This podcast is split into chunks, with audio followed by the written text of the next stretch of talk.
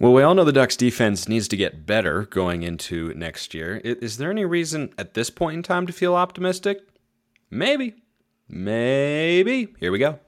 You are Locked On Ducks, your daily podcast on the Oregon Ducks, part of the Locked On Podcast Network. Your team every day.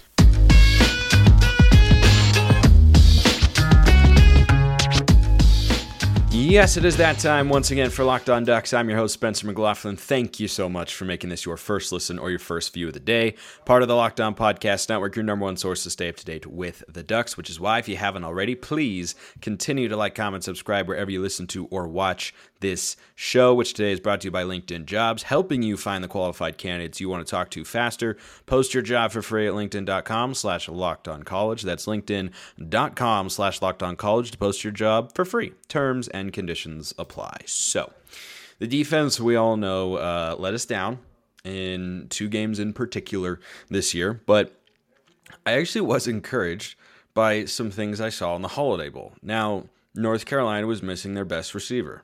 Okay, valid. Oregon was also missing its best and potentially first round cornerback. So, kind of evens itself out.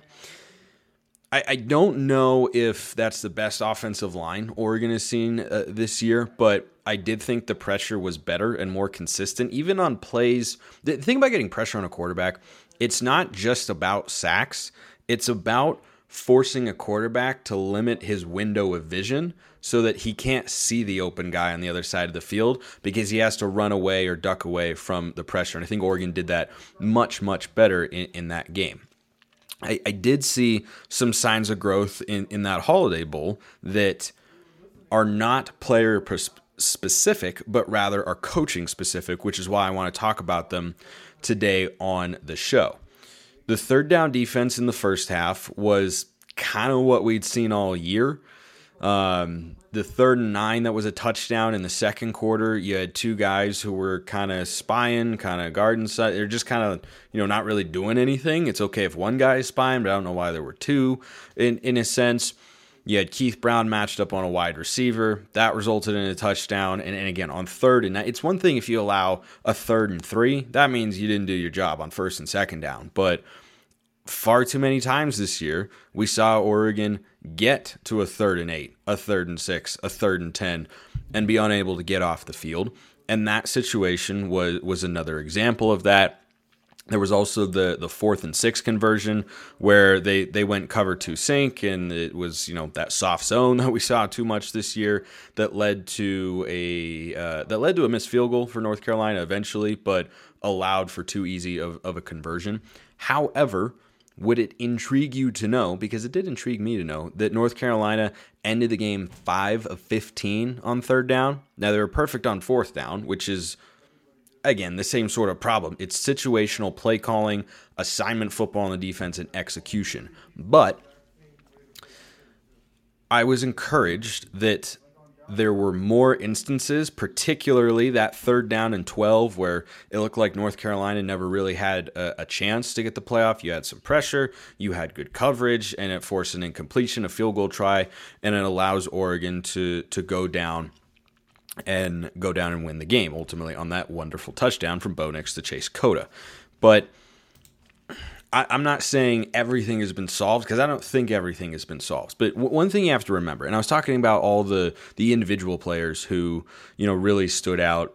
Keith Brown, most notably among them on the defensive side. Mase Funa had a really good game, but when looking at this Oregon team and evaluating them on a game by game basis, and you know what they are now versus what they were when the season began, you can't forget to evaluate the coaching staff for for two reasons number one, this is Dan Lanning's first time being a head coach. And number two, he's not calling the plays on defense, though I wish he would, but he's not. Okay, that's what they've decided.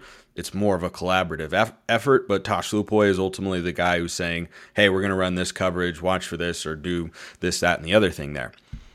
Tosh Lupoi hasn't been a defensive coordinator for several years. And, and it's weird to think about coaches you know, needing time to grow and develop because they're adults and we're talking about college sports here and we're dealing with kids.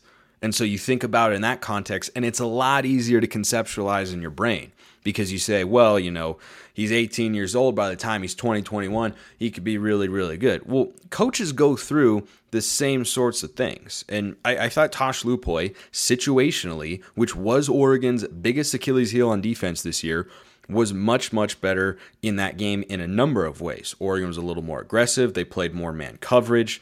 They, you know, got better pressure on the quarterback. They blitzed a lot more. I thought we were too reliant on just four man pressures this year against Drake Maye. We were willing to say, let's throw five, six guys at him, trust our coverage to hold up on the back end.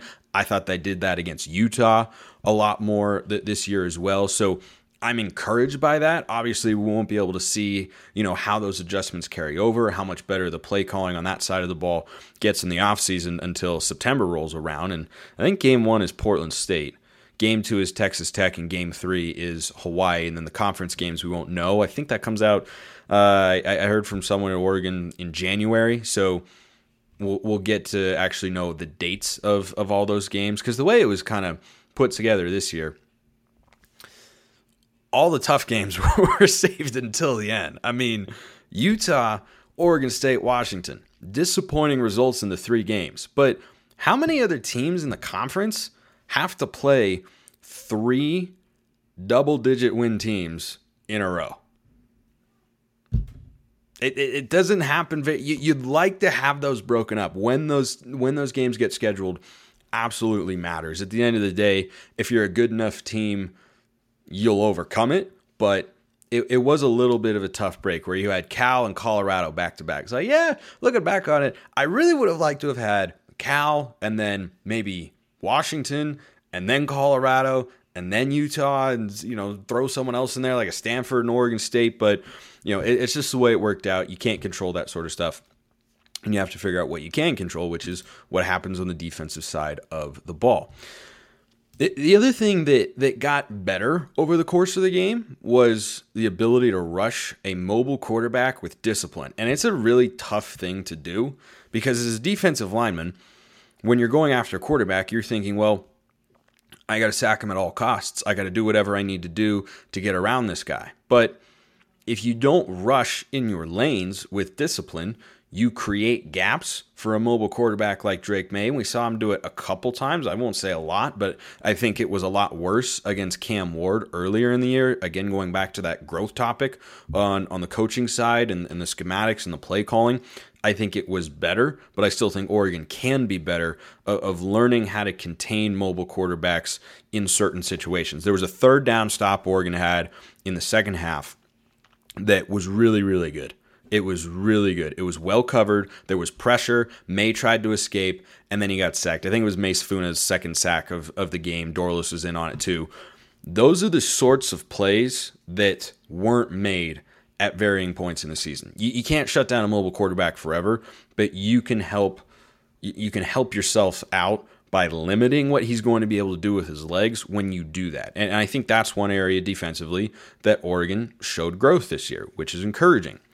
There's another encouraging sign, which you can have if you're looking for a new hire at your small business this year, which every day kind of feels like a uh, high stakes wager. But as a small business owner or hiring manager, you know that success in 2023, Happy New Year, by the way, everybody, all depends on the team members you surround yourself with. That's why you have to check out LinkedIn Jobs. With LinkedIn Jobs, you can hire qualified candidates more efficiently by matching open roles with people who have the skills, values, and experiences to help you achieve your goals. LinkedIn Jobs goes beyond the resume data by using insights from your job posts, company, and their 875 million member profiles to put your post in front of the most qualified candidates. LinkedIn Jobs helps you find the qualified candidates you want to talk to faster. Post your job for free at linkedin.com slash college. That's linkedin.com slash college to post your job for free.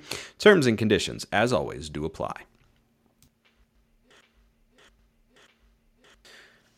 The other encouraging thing uh, about the defensive performance in that game was there were adjustments.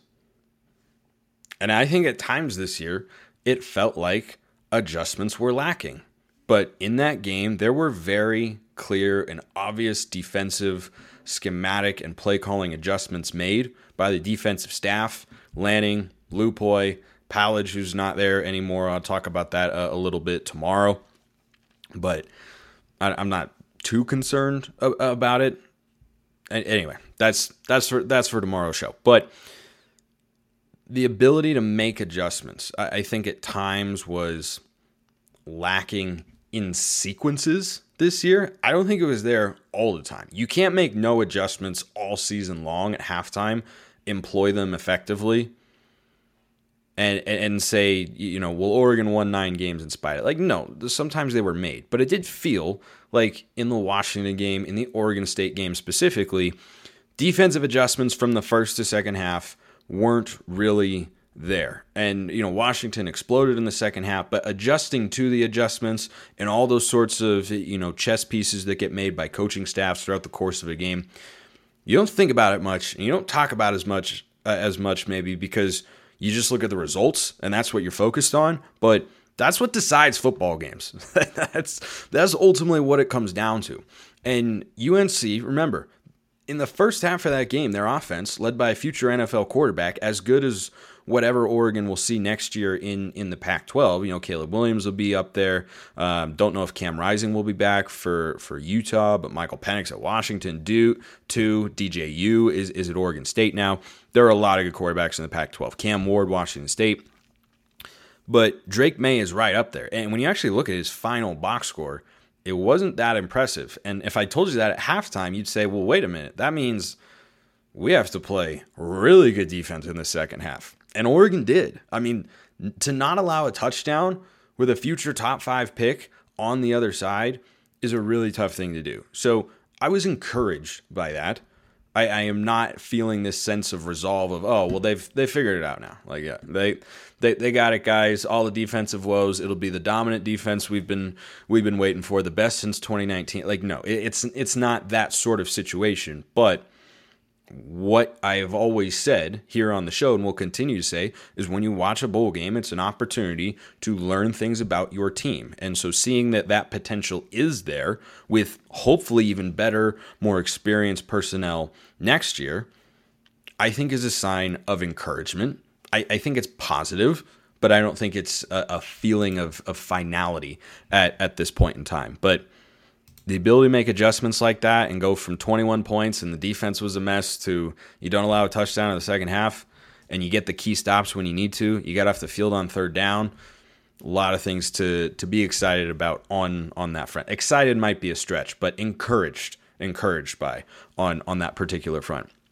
And then you factor in that you know it was done without DJ Johnson, and then Matayo is coming in, who has the potential to maybe even be better than DJ Johnson was this year, who was a good player. Like he, he was really solid, but Matayo has the potential. We'll see if he can do it as a true freshman to be a dominant force. Not Kayvon Thibodeaux, but a Kayvon Thibodeaux type player because guys just aren't made like him very often. Nobody's made like Kayvon Thibodeaux. Gosh, that guy's a beast. I was watching him over the weekend. Every time I watch him play, he knows what he's doing and he's he's just a, he's just a physical freak. Man, that guy's really really good. I'm to keep taking victory laps on that. I don't even know if anybody who doubted him watches or listens to this show, but I just want it out there in the ether because I told you months ago I was going to be obnoxious and I wasn't going to let it go because I thought it was so ridiculous. And hmm, yeah, I was right. Uh, speaking of good news on the defensive front and encouraging things, Popo is coming back. Now, some of you may be saying, wait a minute, who? Who? Who who's coming back? Popo Aumavae was a defensive tackle that the Ducks expected to start coming into this year. I think he played a little in the Georgia game and hurt his leg was out for the season. And so as a result, we saw more of Casey Rogers. We saw more of Jordan Riley. Riley got really, really good by the end of the year. I think he was really solid. We saw more of Taki Taimani, but Popo announced he's coming back. As I record this on Sunday night, Still no word on Brandon Dorlus. I'm just saying. I am just saying.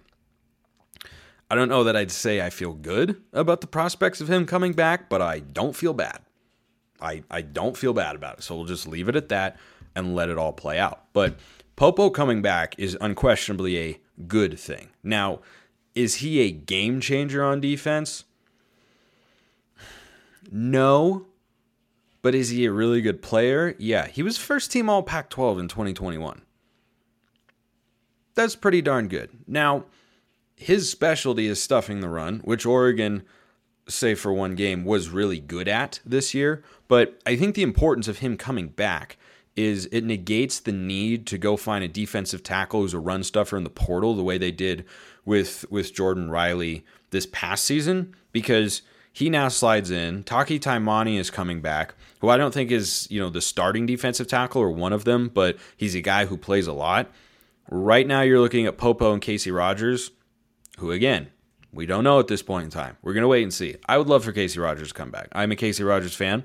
I don't think he is a world beater. I don't know if he'll ever be an all Pac 12 performer. He could be, but it's hard to do that as a defensive tackle to rack up those sorts of stats. He's a solid player. He's he's a really you, you could do a lot worse. Could you do better? Yeah, I mean if you put Haloti Ngata out there or or Jordan Scott, um, I'm trying to think of what other defensive tackles I'd take over Casey Rogers. Those two for sure. Uh, everybody else kind of t- well, Arik Armstead, DeForest Buckner, obviously. Like that's that's that's kind of a given. Um, but I'm not saying he's one of the greatest ever, but he's he's really solid. I, I, think he's slightly above average, and and you take that. Not every guy is going to be an unbelievable NFL talent. Um, but we'll wait and see what what happens there. So I, think Popo slides in and takes the spot that was filled by Jordan Riley this year, who you know again didn't put up gaudy stats, but was really good. Did have that deflection on the. Uh, uh, the interception where Justin Flowe tackled the guy out of the way and Bennett Williams caught it. It was up in the air. That was after a uh, was after a fumble? No, I think it was after a pick. Yeah, I don't know. Oregon had turned it over and we turned it over right back. He was in on that play, did a lot of other really good things, but Popo probably is is there. He he definitely I think starts over Taki Taimani, and you know if it did come down, like if they did add a transfer at this position, it would probably be Popo and the transfer, even over Casey Rogers potentially. But right now, as it stands, it's Popo and Casey Rogers on the defensive line, and I think that that's an okay place to be. Um, so that is good news. Uh, it was not a surefire thing that he would come back, and now we'll just wait uh, wait news on Dorlus and uh, Casey Rogers. Uh, I I wanted to wait until I could you know do this in, in full, and I think now is a good time. So Noah Sewell's career is over with the Ducks, and now he's going to the NFL. Probably mid round draft pick. I'd say second at the highest. My guess, mid third, mid mid third, maybe early fourth, somewhere somewhere in there, but I suspect he will get drafted. And I think he could be a, a good NFL player. But I wanted to pay homage to his career because I thought he did a lot of really great things for Oregon, a lot of really good things for Oregon. And he's a guy who really, really loved Oregon. And he said something specifically in in his post that you, you may not have been able to bet if it had been there before it came out with my friends at Bet Online. But you know, you can bet a lot of other things there because it's your number one source for sports betting info, stats, news, and analysis. Get the latest odds and trends for every professional and amateur league out there, from pro football to the college bowl season to basketball and beyond. We've got it all at betonline.net. If you love sports podcasts, you can even find those at BetOnline as well. We're always the fastest and easiest way to get your betting information. Head to the website today or use your mobile device to learn more. BetOnline is where the game starts. So uh, Noah Sewell, of course, put out one of those things that we've seen, you know, five hundred thousand times collectively as college football fans, which is the big, the big long written post and instead of putting, with that being said, my name is now in the transfer portal, which I'm pretty sure is like legally required at this point in time. It isn't actually, but it does kind of seem that way to have that phrase, with that being said. But Noah Sewell wrote a really, a really, really nice letter to, to the Oregon fans, communities, family, coaches, all that sort of stuff. And w- when you recruit a five star player of Noah Sewell's caliber, we all hope that he has the sort of career that Noah Sewell did. He didn't get cut off by injuries like Justin Flowe. He was a really good player. From the moment he got there, as a true freshman, I remember watching him going, man, seems like he's making a tackle on, mm, I don't know, just about every play. And I think he's a guy who showed up and busted his butt I do think he, you know, improved from when he was a true freshman. Some people might say, "Yeah, he took a step back this year." PFF disagrees. sometimes I disagree with PFF and my eye test tells me something different, but when you watch what he did over his career at Oregon, I think he was really, really good.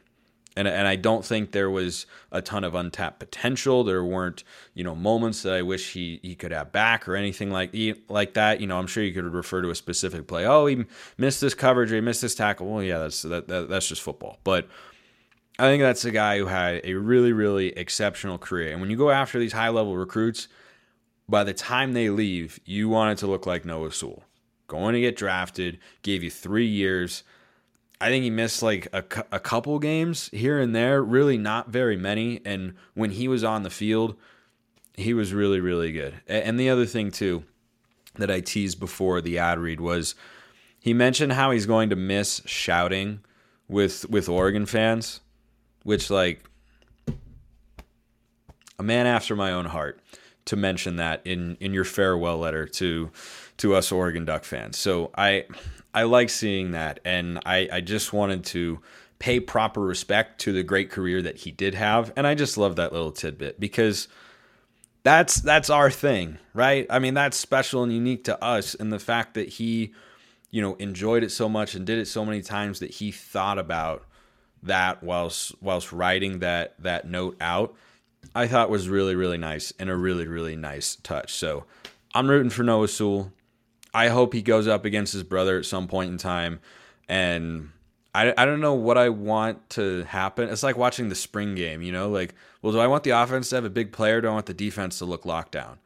Yeah, I don't know. Like, do I want Penei to pancake him, or do I want Noah to swim move Penei and go sack the quarterback? I don't know. I don't know. But it'd be cool to see those two on the field at, at the same at the same time, which I, am sure they will be uh, eventually. But it'd be really cool if they got on the same team. The Lions do need some roster help. I could see him. I could see him drafting him.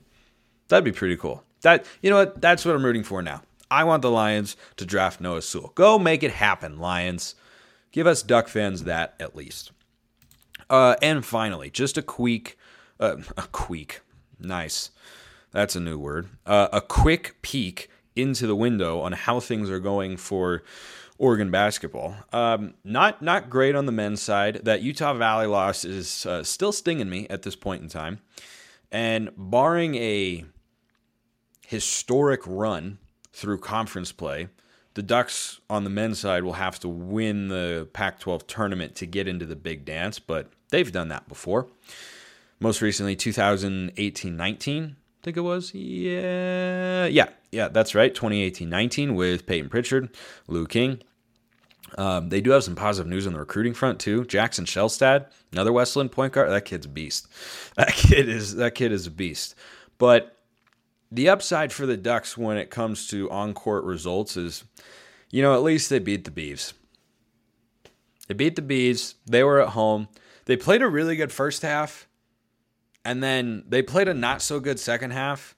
But then Will Richardson just kind of said, "Okay, give me the ball. I'm I'm I'm just gonna go finish this one," which he did. Hit a big time deep dagger three from straight on. Was all net too.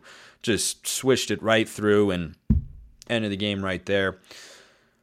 I like so many things about the team. I do wonder what they'd look like at full health, but I don't wonder what the women's team would look like at full health. I mean, I, I, I do in a sense because Sedona Prince got hurt before the year began.